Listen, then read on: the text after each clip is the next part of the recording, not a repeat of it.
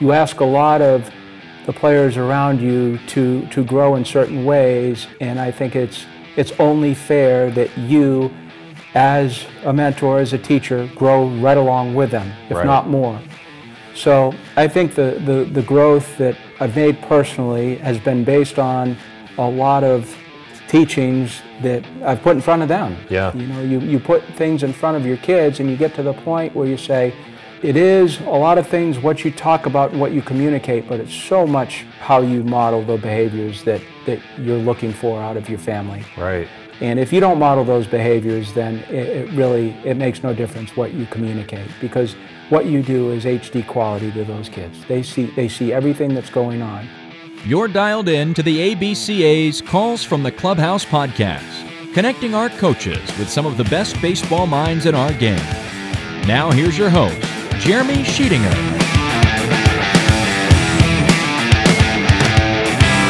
Broadcasting from the ABCA National Office here in Greensboro, North Carolina. Welcome back or welcome to our Calls from the Clubhouse podcast. This is your baseball coaching source for certified audio gold and the place where you come to connect the very best baseball minds in our game. That's what you came for, and we 1000% delivered that to you with this week's show. I am fired up to have our coaches connect with Coach Corbin one on one, face to face, like you've never heard him before, and it's waiting for all of us on the other side of this intro, so just hang tight. First, with a reminder subscribe, review, and share. Subscribe to this show on your phone, your computer, your tablet. Follow the links on Twitter. You can also find it on our website or wherever podcasts are free. We'd love to see reviews. Five star ratings are always appreciated. And plus, share this show in all the ways you can to keep spreading the great word. Connect with us on social media. We're on Facebook and Twitter. Find us at ABCA1945. You can also head over to our website, abca.org. If you're looking for more information about what our baseball coaching fraternity here is all about, plus our upcoming Dallas convention, guys, is a little over 30 days away. If you haven't registered, make sure you do that. All that information is there on our website. You can also feel free to reach out to me directly at Coach Sheets3 on Twitter and Instagram or by email at Sheets, S H E E T S, at abca.org. Shout outs this week to a few folks. Brett Christensen from Park Place Christian in Mississippi. He had the share on Twitter, diving into those podcasts so he could grow and learn. Much appreciated as always, Brett. Jeremy Snow from Lord's University in Michigan, Cameron Koplitz in Wisconsin, Pat Barrett at West Virginia Wesleyan, and Matt Witten from Charles Henderson High School. They were all earning their degrees inside of Automobile University. Guys, you passed with flying colors. And a special shout out going across the Great Pond to Liam Carroll, former podcast guest, Great Britain national team manager, loyal ABCA member, avid podcast listener, and a little known fact is an advice dropper for me inside of my DMs with the dynamite unwrapping of the highly sought after ABCA membership card. It was so good and detailed, and we expect nothing less from you, my friend. So thanks to all those dudes. Look forward to catching up with each of you when we get to Dallas. Huge thanks to our great friends and longtime ABCA partners over at Rawlings. They jumped on board to support our Calls from the Clubhouse podcast, and it was their desire to reach more coaches that made this marriage a perfect fit. Again, as the official helmet of Major League Baseball and the Babe Ruth League, Rawlings is proud to introduce their latest innovation, the new Mach EXT batting helmet. Got a facial extension piece. It's something you're going to want to look at with its sleek profile that allows for optimized ventilation and impacts high performance padding. That's going to absorb and disperse force. And the Mach EXT is simply engineered to perform. Additionally, the Mox extension piece provides additional facial coverage and protection without limiting visibility because, as we all know, coverage equals confidence. It's available in both junior and senior sizes, as well as one and two tone versions. And you can buy the all new Rawlings Mach EXT batting helmet and the entire product line on their website, rawlings.com. That's Rawlings, R A W L I N G S.com. And we hope to see you join Team Rawlings today. Now, as many of you have been tracking our social media timelines a few weeks ago, you may have noticed a stop over at Vanderbilt University that was a little off course. Well, we're working on a pretty big time project and details to be released at a later date coming soon. And spoiler alert, you're going to lose your minds. It's going to be awesome. But I looked around and we had cameras there, we had mics, and we had the Vanderbilt baseball classroom. So we just made it happen. Coach Tim Corbin, one of the most exalted coaches in our game, this year's recipient of the ABCA Dave Keilitz Ethics in Coaching Award, beyond well deserved on that. And one of the guys that coaches cannot get enough of. I mean, it's truly his spirit of learning. We see him on the front row taking copious notes at every convention. He listens every single week to this podcast, which I know I got to show up and ball out because he's on the other line. He seeks out folks in the baseball community to learn from. I mean, he is just simply special. And he's a friend, he's a brother in baseball, he's one of my personal coaching idols. And we sat down with him and just talked. I can honestly say that my intention from Jump Street was to deliver a Tim Corbin interview like you've never heard before. It's intimate. We go deep on this one. We don't just pull back the curtain, we rip it off the rod, and it is awesome. Fully transparent, in keeping with the spirit, there's humility on the line throughout, and there's more nuggets of audio gold than we could count. So, broadcasting from his classroom in Nashville, Tennessee, we welcome in Tim Corbin, the head coach at Vanderbilt University. He is our guest on this week's Dugout Chatter episode. Get ready, coaches. This great show is coming at you right now.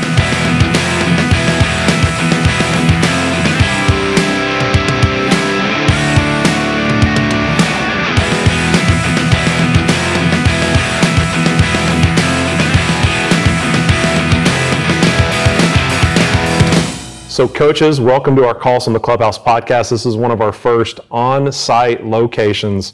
We're here in the Vanderbilt baseball classroom. We're hanging out with Coach Tim Corbin, again, fellow friend of the ABCA. Um, this is your third time on the podcast, my friend. How excited are you? Well, it's the first one visually. It is. It is. It should have been at well. a Second, we had convention. We had a Yeah, convention. Well, that's true. yeah. This, now I'm in your home turf. well, yeah, you've been here before, though. That's true. Yeah, it's all good. That's great. Episode 10, episode 65. Uh, this is unique in that we get a real chance to spend some time together, really talk through a lot of different topics, and we hope to get to a lot. Um, where we have to start, and we always do with our shows, we talk about the ABCA. Now, this is important to you because you spent a great deal of time as a member, then crossing over into the VPs and to becoming president, now serving on our board of directors. Can you just give our, our listeners, again, could be a first time listener, your, your interpretation of what the ABCA means to you?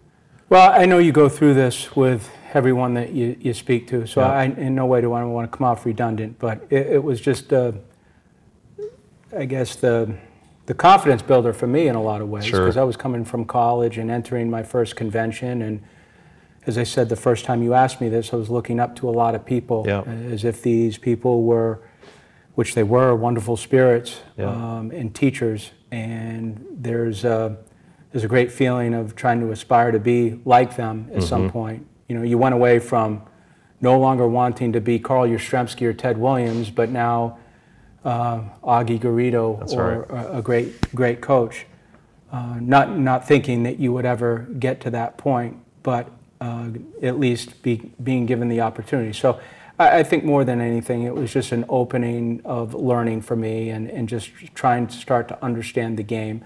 Because I think in a lot of ways, Sheets uh, was very primitive in nature. I was a New Hampshire kid, hadn't been around a whole lot, uh, played a Division three school, Right. but there was no such thing as fall baseball. So I think just as important to my growth was the, the fact that a uh, coach allowed me to be a student assistant in football too. So that, that did help. And the, small college uh, growth was, uh, was beneficial for me because I, I started to understand myself a little bit. But uh, the, the conventions kind of brought me to the point of uh, understanding that there was, there was something out there. There was more out Right. there in terms of learning and maybe the possibility of, of entering the, the college field one day as a teacher. How about that? I did the math. This is your 34th convention. Mm-hmm. 34. Mm-hmm. I'm 37. I'm just going to help you put, bring all this together, put this in perspective. Yeah. Um, here's what's really neat, though, is, and, I, and you've talked about this before, you got to spend time as your first few conventions around the guys that I, as a little young baseball nerd, knew about the Bobo Braytons, the, the Skip Bertmans, the uh, the John Winkins. You got a chance to watch those guys, John Scolinos. You got to see those guys on stage. How how was that experience from a younger coach that has maybe no idea who these men were? These are the men that really built college baseball as to what we know it today. Well, I think first it was watching the College World Series on TV, you know, Mm-hmm. as a as a college student, and um, going back for the summer and prior to playing summer baseball, watching that play out on TV Sure. and, and then start to understand some of those older coaches like Jerry Kindall and, and Coach Absolutely. Lincoln and, and Gus and, and so on and Mm-hmm. so on. And then understanding what type of figures they were and then wanting to be in front of them to listen to them. Yes. And then by listening to them, then you start to understand that, oh, okay, there's, there's a coach over here at a smaller school and his name is Coach Scolinos, and he has a wealth of knowledge and a great sense of humor. Right. And he's a person that can keep teaching real. Yeah. So I think through that and through television, albeit it was minimal, mm-hmm. it, it, it was an, another product that led me to, to wanting to, to get to these conventions so that you could learn and listen to, to some of these older people who had a lot of wisdom and knowledge. Take me to a moment at a convention where I'm, I'm picturing you as a fly on the wall in some situation with those legends or sitting around talking. Do you have a moment that you can think about where you're kind of an earshot of these conversations these guys were having as they broke down the game?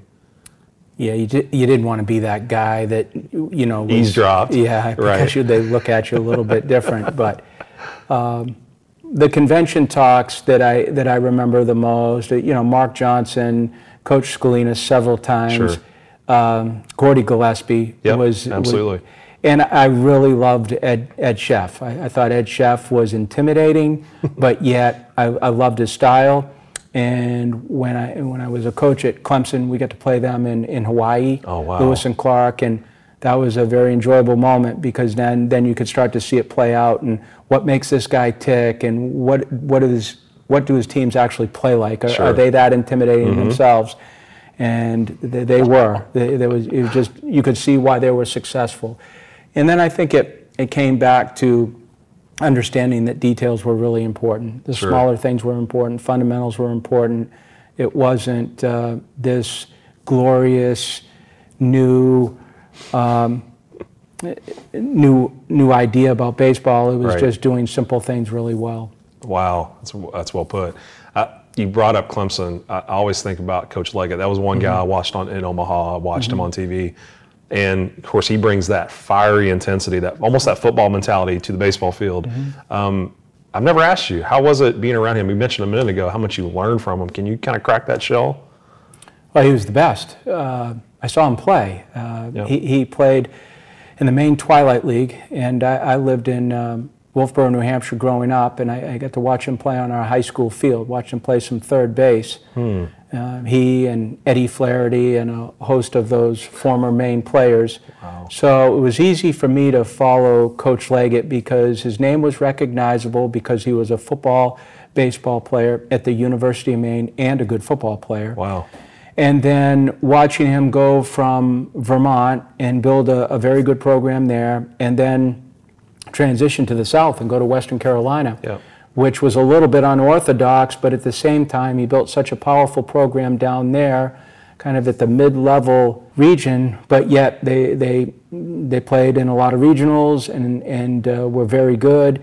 And uh, then having gone to Presbyterian myself and Right. developing that relationship, and really our relationship was uh, was brought together through my now wife. You know, Maggie was the one that really put us together. He interviewed me, and when he interviewed me, then then we came together, and he, he gave gave me the opportunity at, at, at Clemson, which I'll always be grateful and thankful for. But you know, more than anything, I, I it was like working with your best friend every day because I just loved him. I loved everything about him. He was such a positive guy. He had such a good spirit, um, but he was intense.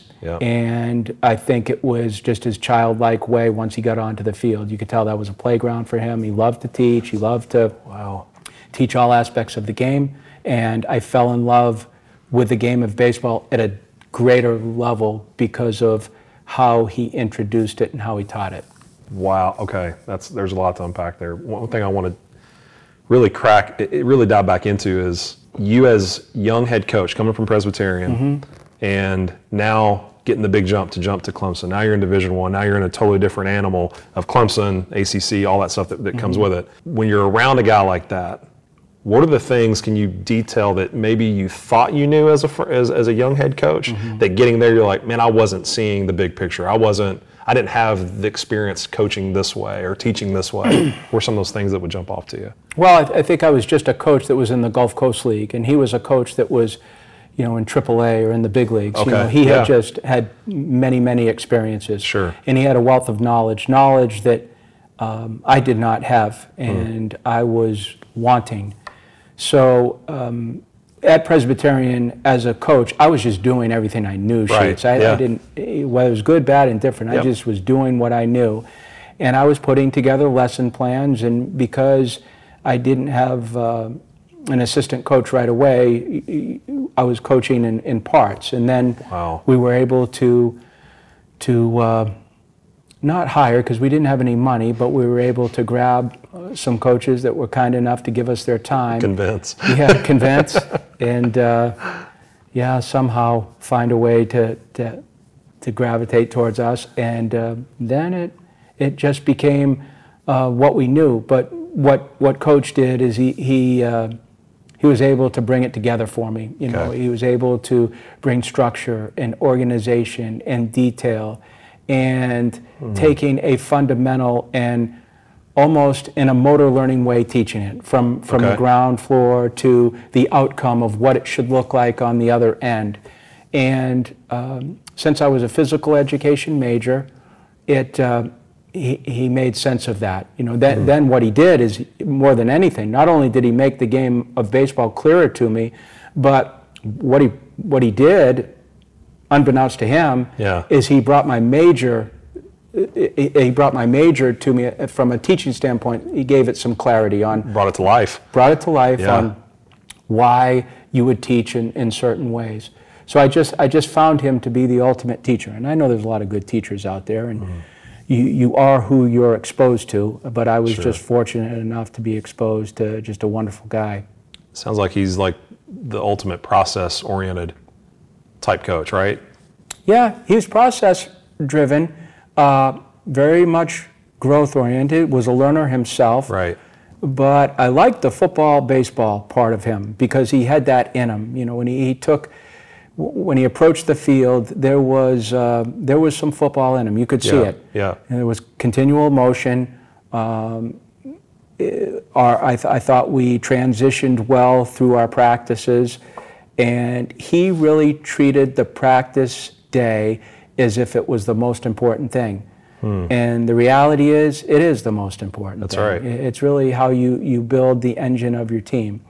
And uh, I thought he did such a, a great job of not only teaching the kids that he was involved with during my nine year tenure, Mm-hmm. but bringing up a coach, bringing up a young coach and getting him from point A to, to point B. So, um, yeah, I'll always look at him as, as that person that was the most instrumental person in my life at that time. Wow.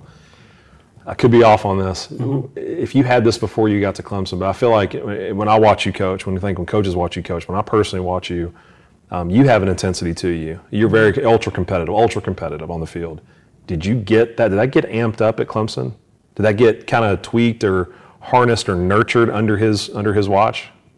I'm sure. I mean, you know, I think Okay. people you're around, you start to take on part of their personality. That's what I'm getting at. Yeah, Yes. I think that's only normal. Sheets. I, Yeah. yeah, I I think uh, been fortunate to be around him for a long period of time, and then you pick up other things from other coaches that are around you, whether it Sure. was DJ or whether it was Travis, or whether it was Josh, or whether it was Eric or or, or Brownie or any other coach you, Mm-hmm. you've been around, you, you, take on certain personality traits. And uh, but Jack certainly influenced me that way. Uh, but I've always been one that enjoys. I've never enjoyed the slow pace of baseball. I've always Right. felt like if you can take that environment. And what I enjoyed about football is it was continuous. It just never Sure. stopped flowing. Yep. And I always felt like baseball could be taught in that way, even though it's not played out that way. Once you open the curtains on a, on a play, at the same time, you can make it an enjoyable process for the kids if it, if it flows and there's some movement activity and it doesn't really stop too often. So that, uh, he certainly inspired me that way. And then I think, you know, after after leaving Jack and, and Clemson, then you start to focus in on things that you you loved about your time there, and you try to mm-hmm. bring them to light here. Yeah. And that's what I've done, and and we've done with the people that have been here, and and you just try to grow upon that every year. That's it. Well, you walked right into my spider webs. That's where I'm Okay. coming. Is right here. Yep. Um, taking this job. Okay. Now mm-hmm. this is. I think i- any coach listening to this knows what they think they know about Vanderbilt. We see it. Mm-hmm. It's on social media. We know what Vandy is. What was it when you got here? I think paint the picture for when you walked in here. What was kind of the history of the program? What was the uphill climb that you saw? What was the vision that you had for the program? Can you crack that one? I well, it was, it was the academic draw that that made this a, uh, a a place that we wanted to be at, and I say we, you know, whether it was you know my wife and I, but Yeah. I, I felt like the academics, uh, the conference that it was in, uh, Nashville, I think all of that was very attractive. Now, it, at the same time, when we first got here in 2002, Coach Mewbourne had spent a, a, a lot of years here. Yeah. And uh, to his credit, he, he was not giving, given Right. very much. Right. He had worked very hard for a long period of time. The school, uh, on his way out when he retired, at that point they built a, a small stadium for him, and they they gave him lights. But it was at the end, and it was, I almost felt like he's this guy that's worked all all these years, and then all of a sudden he just hands this over to some young guy that's an assistant coach at Clemson University. So I'm very grateful that that he did that. Right. Um, Vanderbilt just didn't have the opportunities back then that it has now. Right.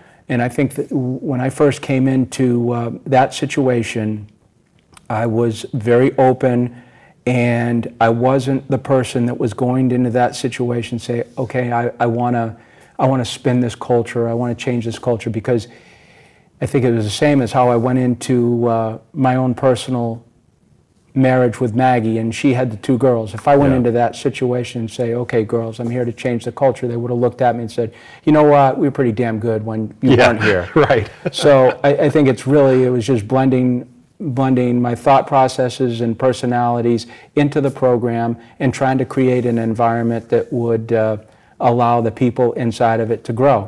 Wow. And it, it, it took time. It wasn't certainly overnight. Yep.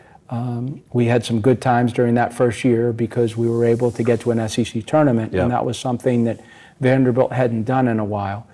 So that one thing led to something else, and then the growth came. But you know, it's, it's been 17 years, and I know when you you look at Vanderbilt now, you think of the nice facilities and look at everything, and I see the nice facilities, but I see so much more. I Yes. just remember the walls, and I remember the the times when we didn't have these things, and that that always stays with me, and it keeps me very grounded. I love it. Oh my, yeah, there's no doubt. Humility is is present. I, I go back to this. You know, any you know young head coach got a mm-hmm. fire in their tummy and they're ready to get get rocking in, into a new program. And now you're in the SEC. Now you're you're taking on a program that it's almost you have you have a ceiling that really hasn't been built yet. Mm-hmm. Did you see a vision for the program that you could get it to this sustained place in the elites of the elites of college baseball? Did you see that back then when you took this job? Well, I was hoping we could we could make a some type of move where we could be quite competitive. Okay. Um, I, I, I'm not going to tell you that. Yeah. Sit here and say it, yeah. win a national championship. I, I didn't know that. Right. I didn't know if we were capable of that. I, I didn't know if we were capable capable of adding another thousand seats, Wow. or or getting a batting cage. Sure. So everything that we had was, I don't know, it's like Miranda Lambert's house, that, that song that she sung about the house that was built, whatever. You know, it's just this house that doesn't have much in it. Yeah. And then all of a sudden you add to it. And we just added to it because the home grew a little bit with, with support staff and people Yeah. and a little bit of success. And because of that, then it just elevated itself. It was like uh, the you know the snowball effect. You start to get a couple of guys that may have not entertained coming to Vanderbilt, and now they do. Sure. And the program grows a little bit more. It uh, stimulates more conversation, stimulates a little bit more growth, and then then then you start moving. But uh, I can't tell you though, that we'd have this type of success or this. Con- I think the thing I'm most proud of, and the and the kids and the alumni should be most proud of, is the Sure. consistency. There it is. Just the consistency of of what we've put in place Yeah. for each other, and because of that, I, I think that's that, that's what we're proud of. Well, uh, culture is apparent, and I know it's such a buzzword in in our climate, but the culture here is apparent. I mean, watching you play, walk around these facilities, heck, sitting in this classroom, the Vandy Boys mantra, that that whole family atmosphere that, that that's been built here. If you had, if I put you on the spot, so could you can define what this culture is in here? What, what are the pillars? What does this group stand for? What's, it, what's this program really encompass? Well, the Vandy Boys slogan was when I first heard it, I, I didn't really care for it. I, I, I heard it and I go, Let's be real, Yeah, okay. Vandy Boys. Yeah. You know, what's that mean? and then, uh, then actually, I, I started thinking about it a little bit more, and I could see how the guys who coined it were very proud of it Yes. And I, I, I, I understood it. And I started to understand their pride behind it and what it meant. And I think, like anything else, it's it's just some it's some standards and values that are important to Yep. your family Yep. that you deem necessary and that you aspire to live up to, and they're ingrained, um, not enforced, but ingrained through daily actions. And because of that, they're the family and the people, the alumni, the extended family. Right. Everyone holds each other accountable for them. And uh, so I, I, you know, when when Donny passed, I, that's the first time I really, in my mind, I tried to define what Vandy Boys was. And you can see on our wall, Yep. it's a builder and protector of a culture with a deep compassion uh, for for one another. And that's that's really what came to my mind. And uh, you know, I think you are a protector. You know, when you're a when you're a dad or you're a husband or, or you're a, an older son, you're a protector of something. You're a That's right. protector of your name. You're a protector of what's important to you. And I think with these kids, they're very protective of what they have, how they've built it, and how they want to maintain it. Hmm. And maintaining something is just as difficult as building it. Absolutely. And I would say that at this point right now, we've got a lot of help because these kids who do come back and share time with us during the November and December and January months, you can feel how important that is for them to c- continue to sustain it. And they, they make the other people, other kids aware of that too by how they, how they speak to them, um, how they address them, and um, how they think things should, should be inside this culture. It's unbelievable. Um, I think about in our podcast, as you know, we talk a lot about growth, and I think mm-hmm. that's such a, you know, for a lot of the younger coaches that listen to it, it's hard to see so many years down the road. For a coach with your perspective, it's easy to look back and chronicle that in your mind. You know where you started at this whole Yeah. thing, and you know where you sit now. If you went back and you looked at young Tim Corbin that started coaching, and you're coaching football and baseball at the same time, and working your way up to these different positions to now, years and years here at Vanderbilt. How have you grown as a leader, just just as a leader, not as a teacher of baseball, but as a guy that's got to stand in front of young men and direct and move and and build a culture and move a program? How have you grown? Well, I, hopefully I've built some personal awareness, which I think is really important. Okay. I think there's a, you know, being a coach can sometimes be very dangerous. You know, mm-hmm. there, there's your effect, your way, your words, um, especially when you're young and you're emotional and you are intense. You can Right. say some things, sheets that can be hurtful. That um, You regret? yeah, you regret, and uh, if you could go back, you wish you could change. Now you can't change it, but what you can do is you can modify. And I think uh, you ask a lot of the players around you to to grow in certain ways, and I think it's it's only fair that you, as a mentor, as a teacher, grow right along with them, if Right. not more. So I think the, the, the growth that I've made personally has been based on a lot of teachings that I've put in front of them. Yeah. You know, you, you put things in front of your kids and you get to the point where you say, you know, it's, it's, it is a lot of things what you talk about and what you communicate, but it's so much how you model the behaviors that, that you're looking for out of your family. Right. And if you don't model those behaviors, then it, it really it makes no difference what you communicate because what you do is HD quality to those kids. They see they see everything that's going on. They, they watch your relationships with your wife. They watch your relationships with your, your own children. They watch your assistant coaches' relationships with their kids. That's right. And Don't miss a beat. yeah, they don't, and you can't manufacture those things either. I mean, you are who you are. So I think it's. I, I, I started this off by I think the awareness part was just being aware of your own being Yeah. and how you're growing as a person, so that uh, you can help others around you grow to a- to a greater level. And I think that's probably where I've changed the most. I've been a little bit more sensitive. I can't tell you that from an intensity standpoint, I mean, there's just certain things that you are who you are, and uh, you know, I, I wear my emotions on my shirt sleeve, but at the same time, they're real, and uh, I, I only try to, you know, I'm just trying to help help these guys move forward. Right. An area that that I certainly try to model after seeing you do this, and, and uh, it, was there a moment where you decided that after a game, post game, win or loss, that left field line wasn't as much, so you needed to move it to the dugout? Do you remember that that, that moment where you decide that this is where I need to be at post game? Yeah, That's growth as a leader to me. There's recognition that that's not necessarily what I want. I want to be in this space. Well, it just became a classroom on the field. There you I've go. always, I've always thought is it's a semicircle of communication, and I, I think Hmm. with communication is as a coach you can stand in the middle of a group, but there's only half of the group is really only getting the full message that you're trying to convey to the group. In hmm. order to deliver a message, they they need to see the intent, they need to see the voice, they need to see the face, they need to see the eyes.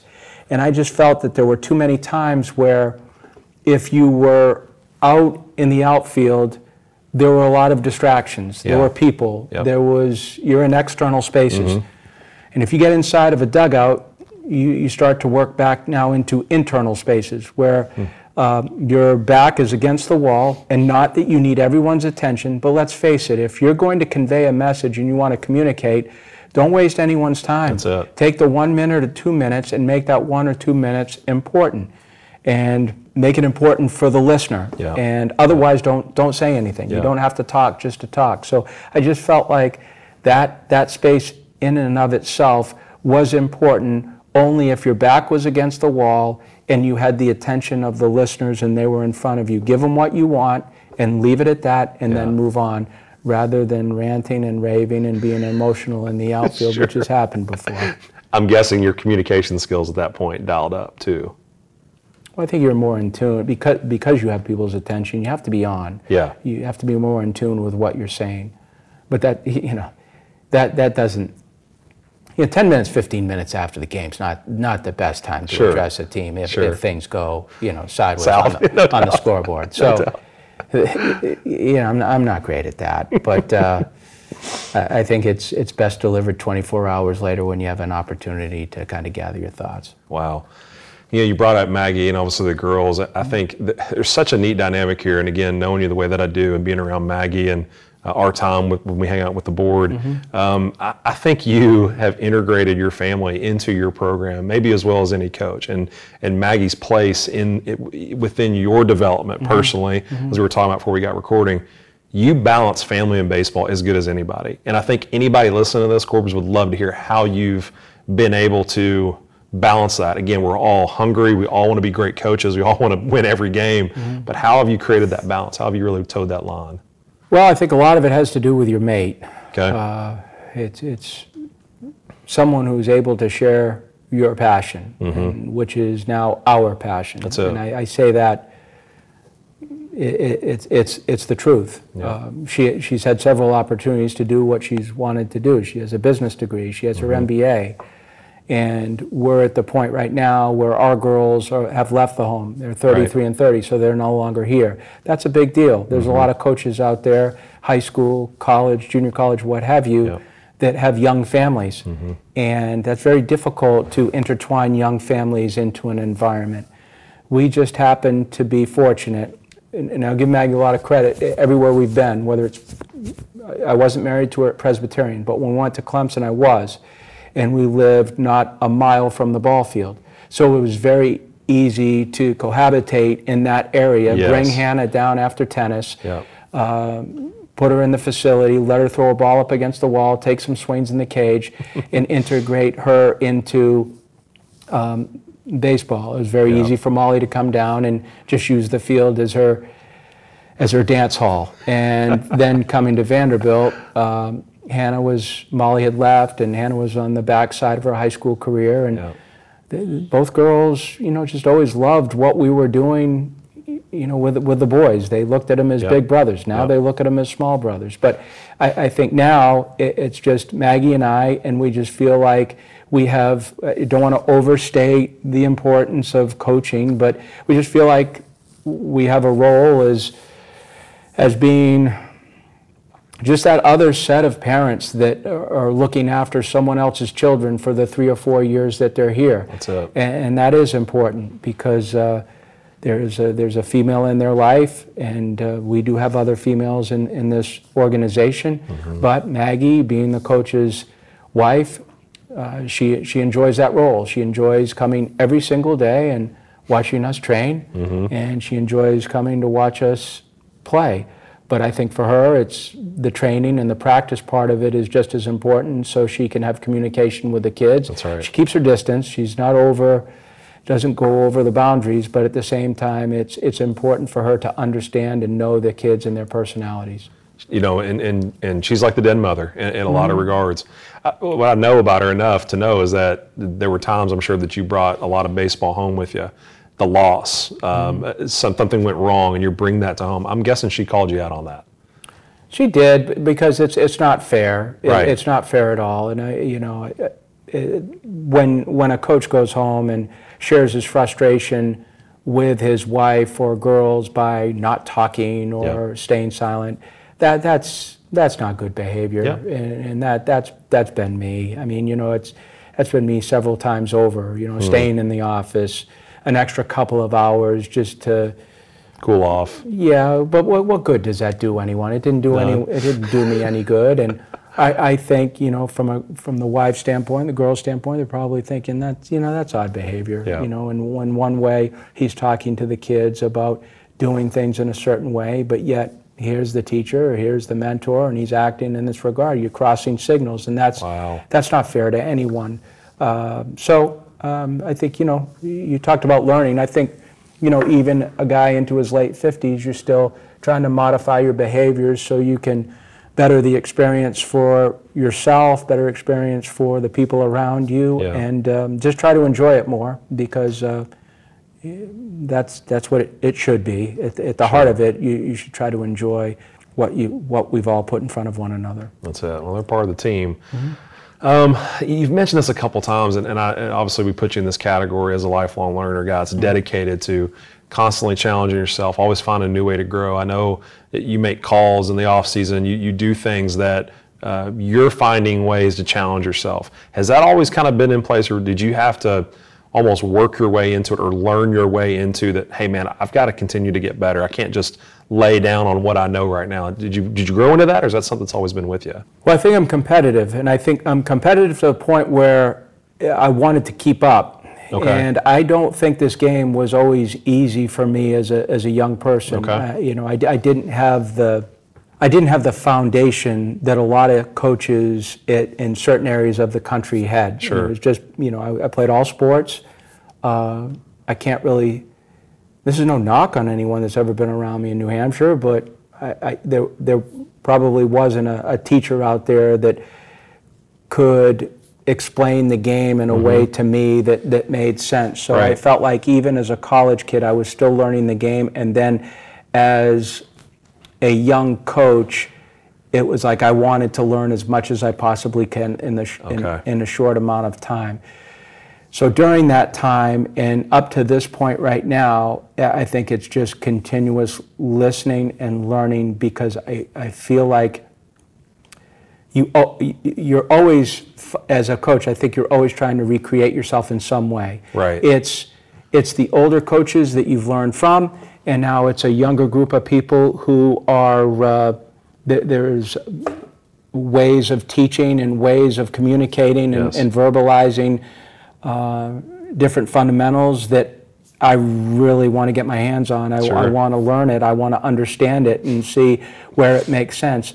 But I think what's most important is you got to stay current with your kids. There you go. And if you're not growing with your kids, you're growing away from them. That's, that's been said. Yep. And I know Yep. uh, that for certain. So I I think that the challenge is to continually grow with your kids and be very cognizant of how they're learning, how they're speaking, what's important to them, what they're listening to, and what they want to do.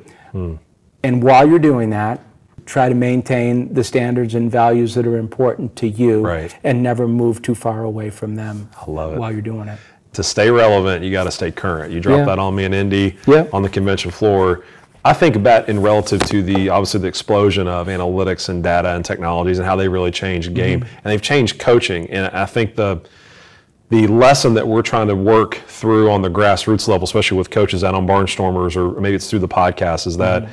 there's a piece of this that you got to understand it's not going away. So the sooner you can embrace it, Right. understand it, use what you can, don't use what you don't want to use, but Right. but your our kids are at a place where, and I'm sure you see this on, on the on the elite levels, is they're just more educated than they were 10 years ago, 20 years ago. Mm-hmm. They know more. They have access to more information than they ever had before. How has that that fight to stay relevant and that fight to stay current and this explosion of, of even just technologies and data and the numbers, how has that challenged you as a coach and how have you embraced it? Well, I think you have to embrace it, uh, but at the same time, I think you have to use things in moderation. Okay. Um, th- th- this still is a complex game, and it's a complex game because it's a it's a very hard game. You you can't wrap your your your hands around it or arms around it. So I think there's a there's a simplicity about it that needs to exist in order for for kids to to grow inside of it. It- Gotcha. It can't be so complex that it, it becomes a, a math problem or, or something that grows above people because i i at the end it's about competition and there a lot of this is just humanistic Yeah. now how you evaluate it and how you can describe the outcomes of certain events are, are done by analytics Right. but it's not played that way Right. it's still played by humans and um, and it's still played by repetition and acquiring skills and then acquiring skills and then engraving them and perfecting them. Hmm. I think what's changed the most is the ability for kids to see motion themselves Sure. in motion and watch what they're doing so they start to understand where their hands are going when they make a move to the ball or where their body is going when they make a move down the slope of a mound Mm-hmm. and i think those are the things that kids are able to put their hands on and well put their eyes on Yeah, and, and yeah. see so that they can make those adjustments um, explaining it I think it takes a, a very good teacher to take all of that information but dummy it down and present it in a way to a person where they can understand it and they can grow from it. Yep. Um, so I, I, just, I just think a lot of it, Sheets, is, is moderation. But Yep. as you've pointed out many times on your podcast, you, you have to be aware of it and you have to learn it yourself. Yep. Um, but you, you, you have to choose what you want to use and what you don't want to use. That's right. Um, I, I love the dynamic that that now that these numbers, um, using the use of technology, the way that coaches are being able to use them is now, and I think you would agree with this. It's taken player development to a completely different place. In that before you could flash back and remember what he looked like at 18 and look at him at 22 and said, yeah, he's gotten better. But if you can measure it, that's a completely different animal. Uh, Have you seen player development really, maybe in between your ears, even shift a little bit? You see it differently based on what you have in front of you with data? Yes. Um, You're never losing that element of vision, but at the same time, the numbers back up the story. was probably brought to it by DJ first when Derek Johnson was here. I Right. think it, it, to me, it grew from a pitching standpoint first. I think that's, agree. Yeah, that's, totally. that's where it started, Yep. uh, at least in, in my thoughts. And that was when, when I was first here and, and DJ and Ron Wolforth and Mm-hmm. Tom House and many, many people, uh, that's when I, I, I thought that the analytic side of pitching was growing fast. And then it, it, the, the hitting started to, whoa, wait just a minute, you know, this is where pitching's going, we've got to keep up. Yeah. And then you, you start to see what, what it, it looks like today. I think when you're trying to explain movement or you're trying to explain spin or you're trying to explain the axis of a breaking ball and showing the, differences in numbers Sure. versus your fingers being here or your fingers being Yep. here and then how you're entering the zone with your barrel Mm-hmm. and the ability now to see it and, and the number that defines that entry point, then I think that's when it, it begins to, to help the hitter and, Mm. and help the pitcher. So I just think it's more defining the information and defining the movements with a number and, and cameras that allow these kids to grow. When I had to sit back and think about questions, I want to ask you 3 Mm-hmm. three things always come to mind when I think about your Corbs. Is, is number one is humility because it's apparent. Mm-hmm. Number two is servant leader because I know that means a lot to you. There's another piece of this that's appreciation for others. And we were talking before we got rolling here about, you know, I worked camp here in 2007, Right. and I saw you about six months later at convention. You remembered my name, and I was just coaching NAIA baseball at the time. Um, that said a lot to me about who, what you're made of, your, your core, your, your character.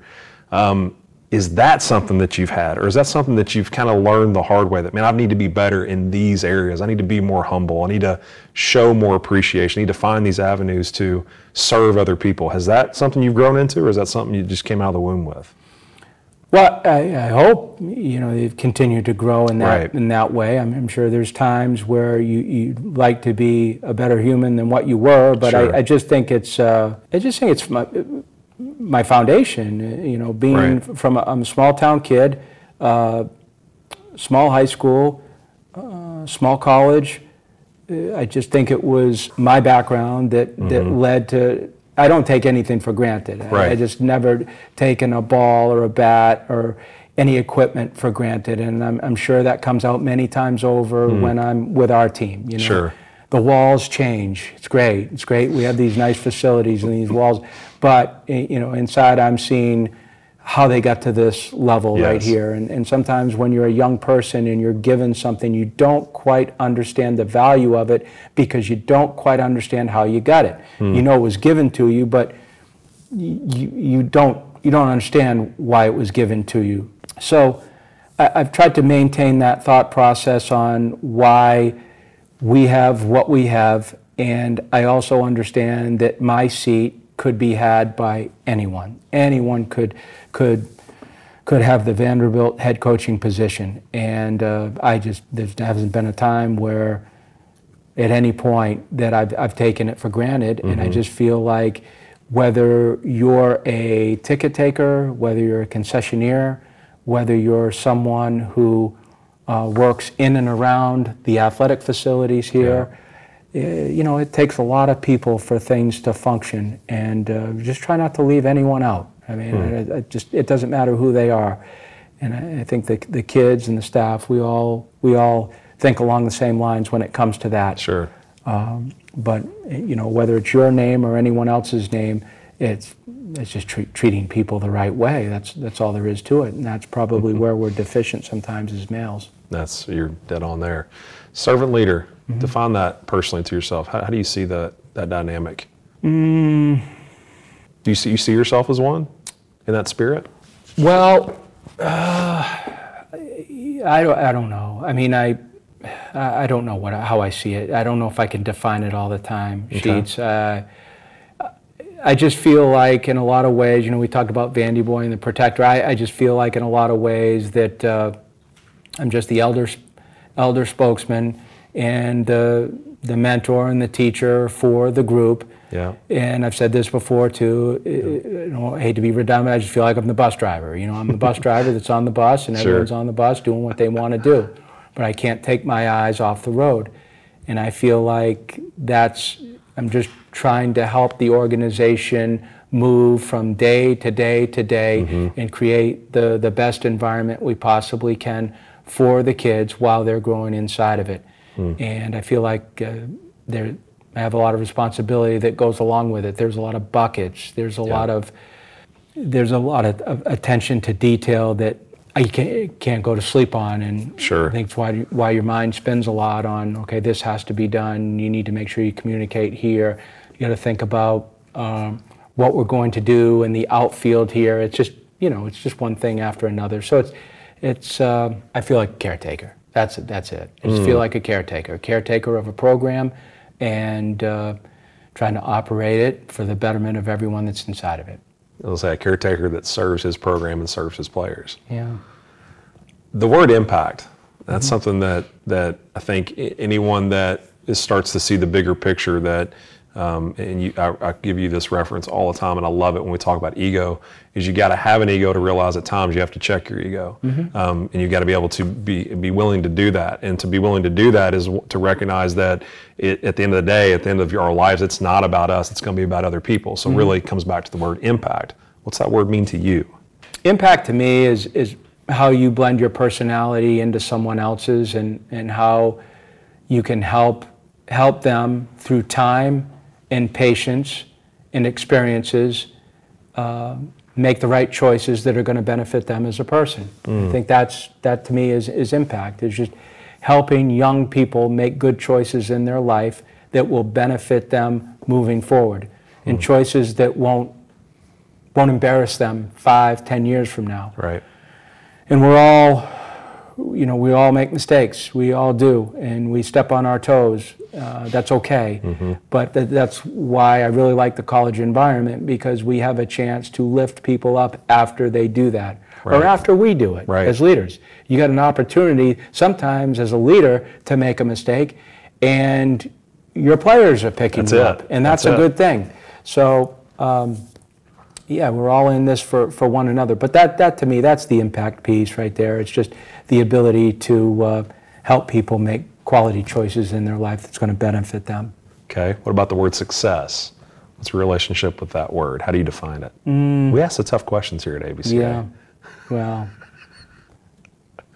success is just bringing people along, groups of people along, teams along, organizations along in a way that uh, they can feel fulfilled with the mm-hmm. experience and they can feel growth.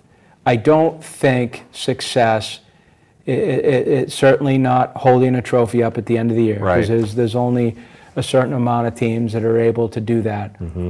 At least from my vantage point, I think that's where I got some help from my wife because uh, you know there were there are times where you you complete a year, Yeah. and then you go through those two or three week doldrums where you're sulking and complaining about not finishing a season That's in the way that you wanted to.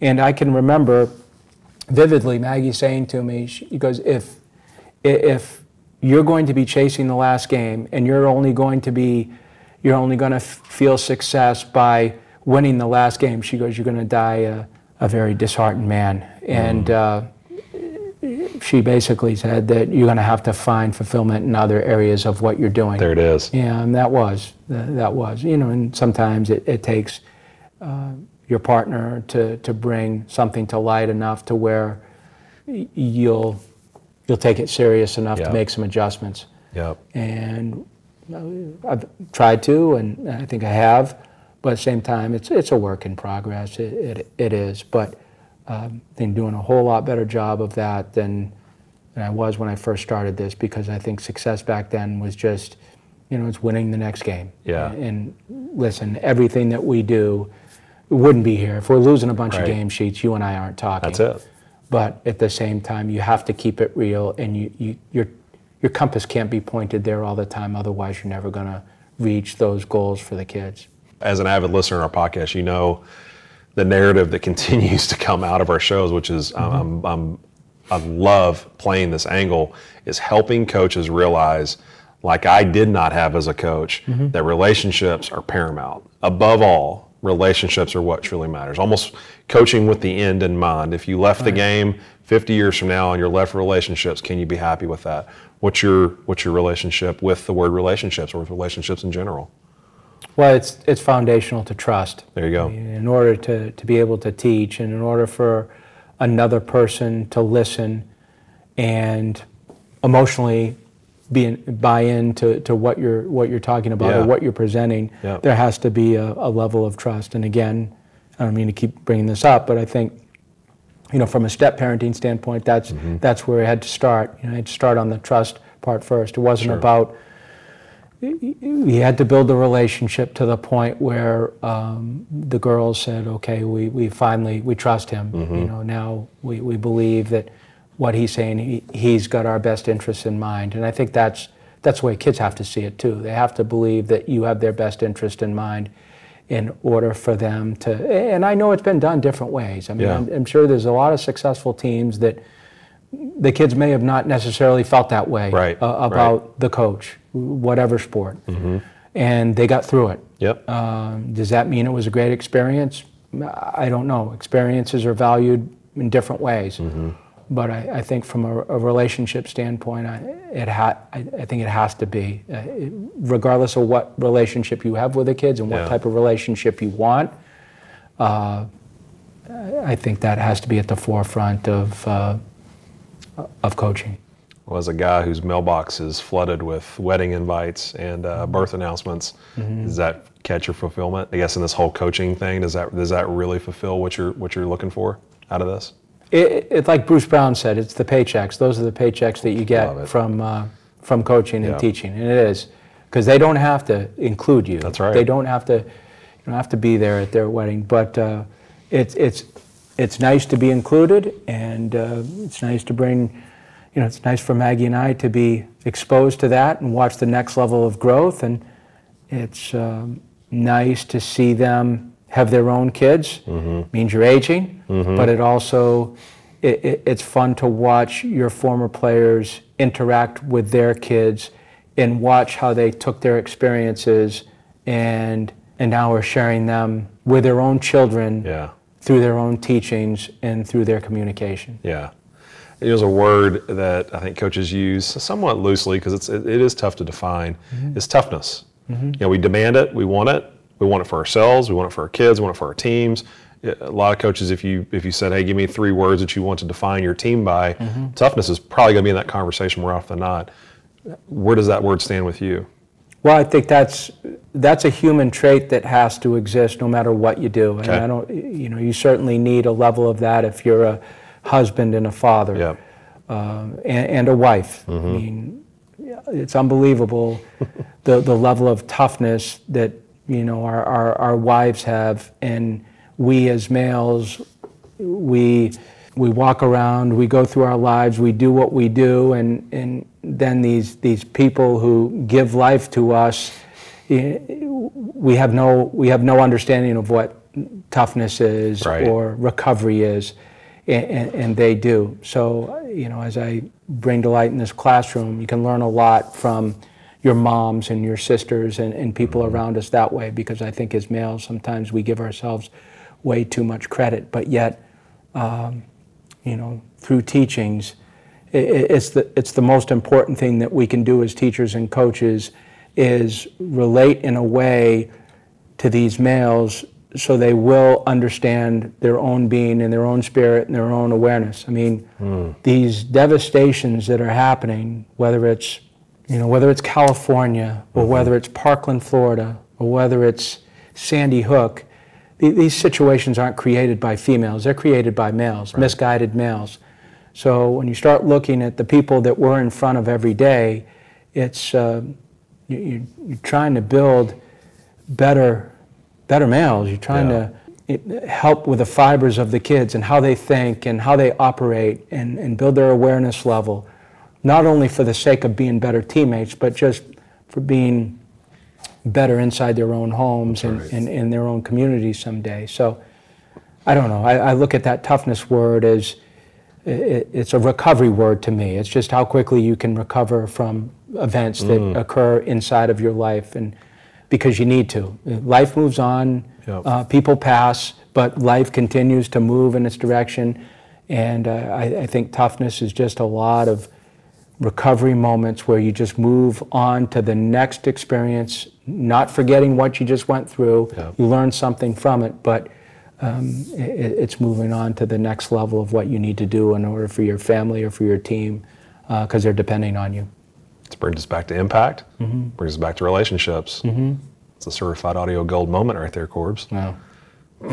didn't didn't know we were creating that. we did. We were all over it. Yeah. Um, You know, there, there's there's this the word uh, adversity And obviously, this program experienced an adverse moment, uh, a heartfelt moment, losing Donny. And you mentioned it earlier. And I think there's a place where, you know, this comes up in programs, and and you had to live through that as the leader of this program, and mm-hmm. and bring these players with you. And I think maybe a, a more humanizing moment to bring it full circle. Man, this is we're much deeper than baseball here. Mm-hmm. You know, again, we're talking impact, we're talking relationships, we're talking measuring success.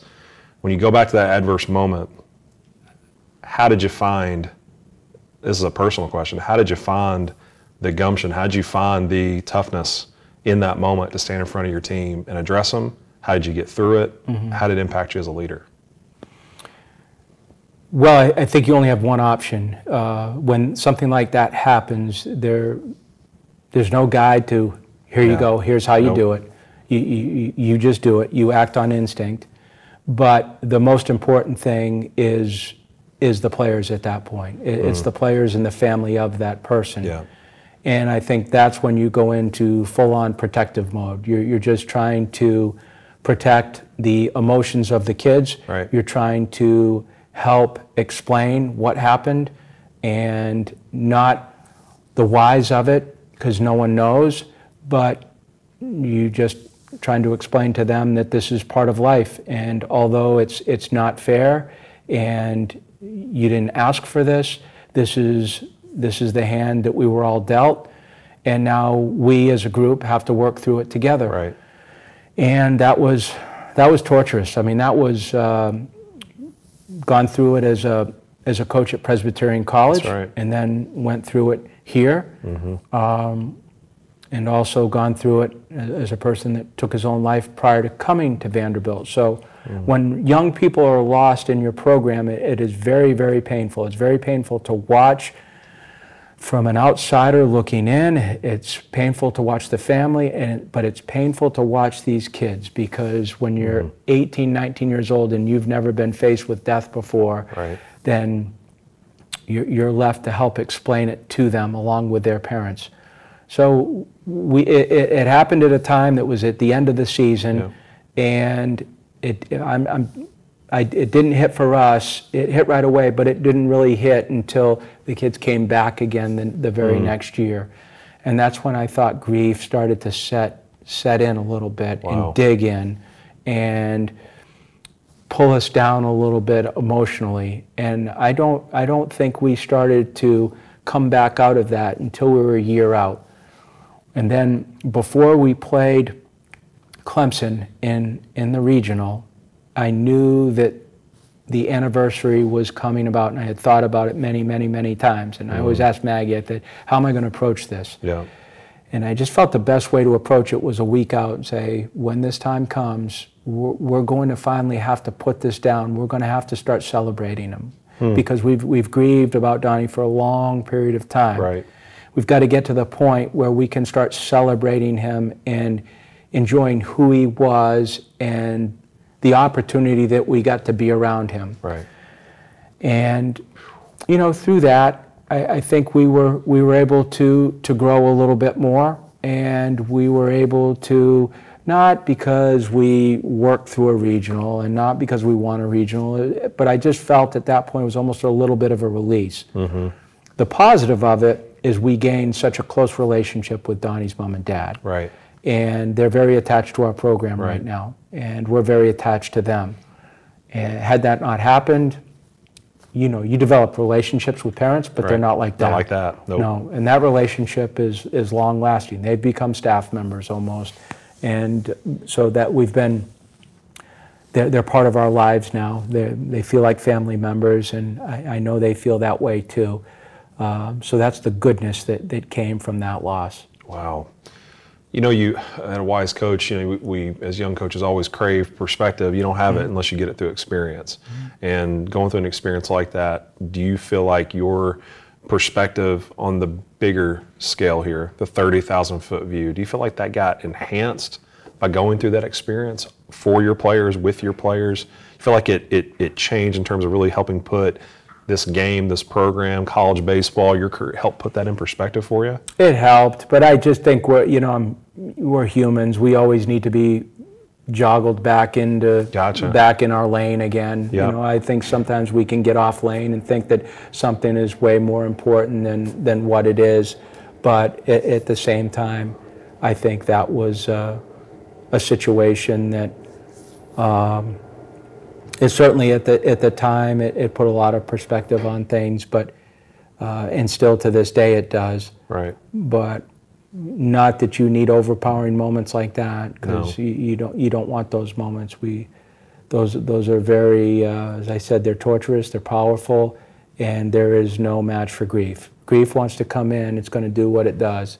It, it doesn't matter what you do, and you think you can defend it. You, there's no no defense for grief, um, especially someone that is you know so young, and you feel like there's so many good years ahead of this Right, guy. right. And I don't even want to talk about the baseball element of Donny because Yep. the baseball element of Donny was so special, but the Secondary. the personality of Donny was so special. Yeah. This was a uh, this was a very positive, uh, enthusiastic young man that had a lot to give, and uh, that that was unfortunate.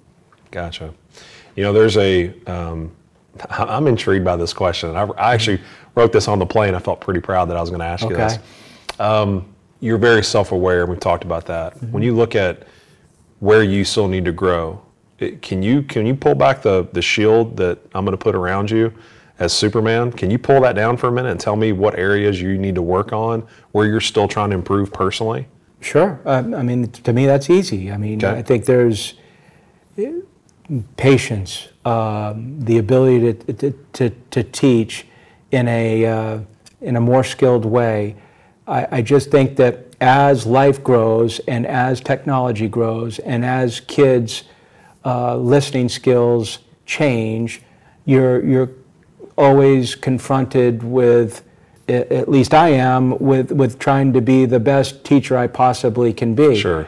But a lot of that is contingent on my own, uh, my personality traits and, and, and how I feel about myself. So I just think that, you know, when think the improvement of, of myself and uh, I don't want to say the best version of yourself. I, I just think the, the ability to stay current, the, the ability to stay mentally sharp, the ability to stay in shape. You know, Yep. you, I think in order to keep up with these these kids, you, you, there has to be a, a fitness level that you demand of yourself that you you have to be compliant to. Otherwise, they're they're going to um, the kids are going to escape you. But I'm, I, I don't th- think there's a day that goes by that I don't look at myself and, and say, I, I've got to be better here, I've got to be better there. Um, it, it could be any area, but I, I think patience is probably the one area that, um, that I, I certainly have to continue to, to be better at and grow, grow more in. Okay. Uh, the best teammates, the best people in baseball, the best uh, players you've been around. Mm-hmm. What qualities, if you boil all them together, what qualities really jump out to you? Um, Almost defining successful people. What, what would jump off? to me it's easy it's it's just you could see that in the most natural way everything that they were doing and the decisions they were made were based solely on the people around them Hmm. and for the betterment of the people around them it wasn't what they said. It- they weren't saying i'm doing this because i'm a, I'm a great teammate. Right. it was just a, a natural thing. And i don't have to bring up the names but when you ask me that question I know exa- uh, yeah. visually i'm going to those Yeah. those people. I know what they mm-hmm. look like. Mm-hmm. And I, I bring them to life to the to the players in, in the classroom because i just think it's so important for them to understand the components of what that person looks like hmm. because at the end of it sheets those are all choices that someone can make Right. and when a person is thrust into the from going from independence to interdependence. And once you decide to be part of a team, then you have the ability to adjust and calibrate your own thoughts and choices and decisions based on the people around you. And if you choose not to do that, then really what you are doing is you're moving away from interdependence That's and right. moving more towards independence. Mm-hmm. And I think the kids that have the ability to do it, some of it's innate, but I would say I've seen it, and a lot of coaches have seen it. They've seen the growth of a person that was very singular minded, Yep. but then they grew inside of an environment where they just looked upon being a teammate as such a such a gift. Yeah. You know, such Yeah. a something that oh my gosh, this feels so good. I never, Mm-hmm. I, di- I just didn't know this this could happen. Now I would say that in our world today, it is very difficult to get those kids naturally. Sure. Because I think a lot of it, not tucking down, but I just think a lot of what we're doing with baseball at the amateur level, it's it's it's how much I can get. Yeah. And a lot of that is stimulated by adults. A lot of choices that kids are making are are made because they're maneuver, maneuvered by the adults ahead of them. That's right. And that's that's not good. So there is a rewiring process that needs to take place for certain kids, and, mm-hmm. and but rewiring in a way where they can start to understand that this is healthy. This is a healthy way to perceive my career Right. by being entrenched in other people. And then when you start to understand what that feels like and really how it moves you as an individual, hmm. you, you, you start to connect the pieces of, of what team spirit really is. Oh my gosh, when you find that, great things can happen. Mm-hmm. Um, I'm gonna leave you with this: best advice you've ever been given, and other advice for coaches. Anybody listen to this? What would you offer them? Well, this is so simplistic in nature, but it, it's just you really, really have to be, your, be yourself. I Yep. mean, there, there's John Winkin was John Winkin. Augie Garrido was Augie Garrido. Uh, the, the, the, the mold has been, it's been broken. It's gone. Yeah, I think you can take a, a lot of things from a lot of people, Yeah. but at the end of it, you have to stay in your lane, just be who you are, and I, I think the, the growth element of, of just a, as a coach, we and a teacher, you there's a you have to be- be continually uh, stimulated by your own growth in order to grow the people around you. I think that's if, if you're not growing as an individual, then it, it's very difficult for the people around you to grow with you. And I think that goes hand in hand with marriage Yeah. or anything else. You know, it is about you growing yourself for the betterment of other people. we're honored to have men like you inside the ABCA. We appreciate Come what on, you do. Sheets. Come on now, I gotta give it to you. It's just a, just a nice discussion. I love it. Thanks. Thanks for jumping on with me. I I appreciate appreciate it. it. Thank you, Sheets. Appreciate it.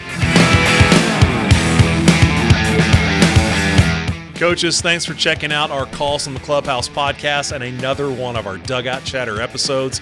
Here at the American Baseball Coaches Association, our job is to serve coaches around the world. So let us know how we can help you out. Head over to our website, abca.org, if you're looking for more information about our coaching fraternity. You can also follow us on Facebook and Twitter at ABCA1945. If you want to reach out to me directly, do that through Twitter at Coach Sheets3 or by email sheets, S H E E T S, at abca.org. We'd love to hear from our loyal members. We'd like to hear from some new members and continue to find ways to work together at growing the game of baseball. Huge thanks to the sponsor of our Dugout Chatter shows, our great partners over at Rawlings. If you're looking for more information about what they're doing for baseball and this coaching fraternity, head over to their website, rawlings.com. That's R A W L I N G S.com. And thanks again, guys, for your support. As always, thanks for listening in and staying dialed into our Calls from the Clubhouse podcast. Until next week, we ask you keep growing, you keep developing, you keep challenging yourself inside this game. We wish you and your club the very best, and thank you for what you're doing for the game of baseball.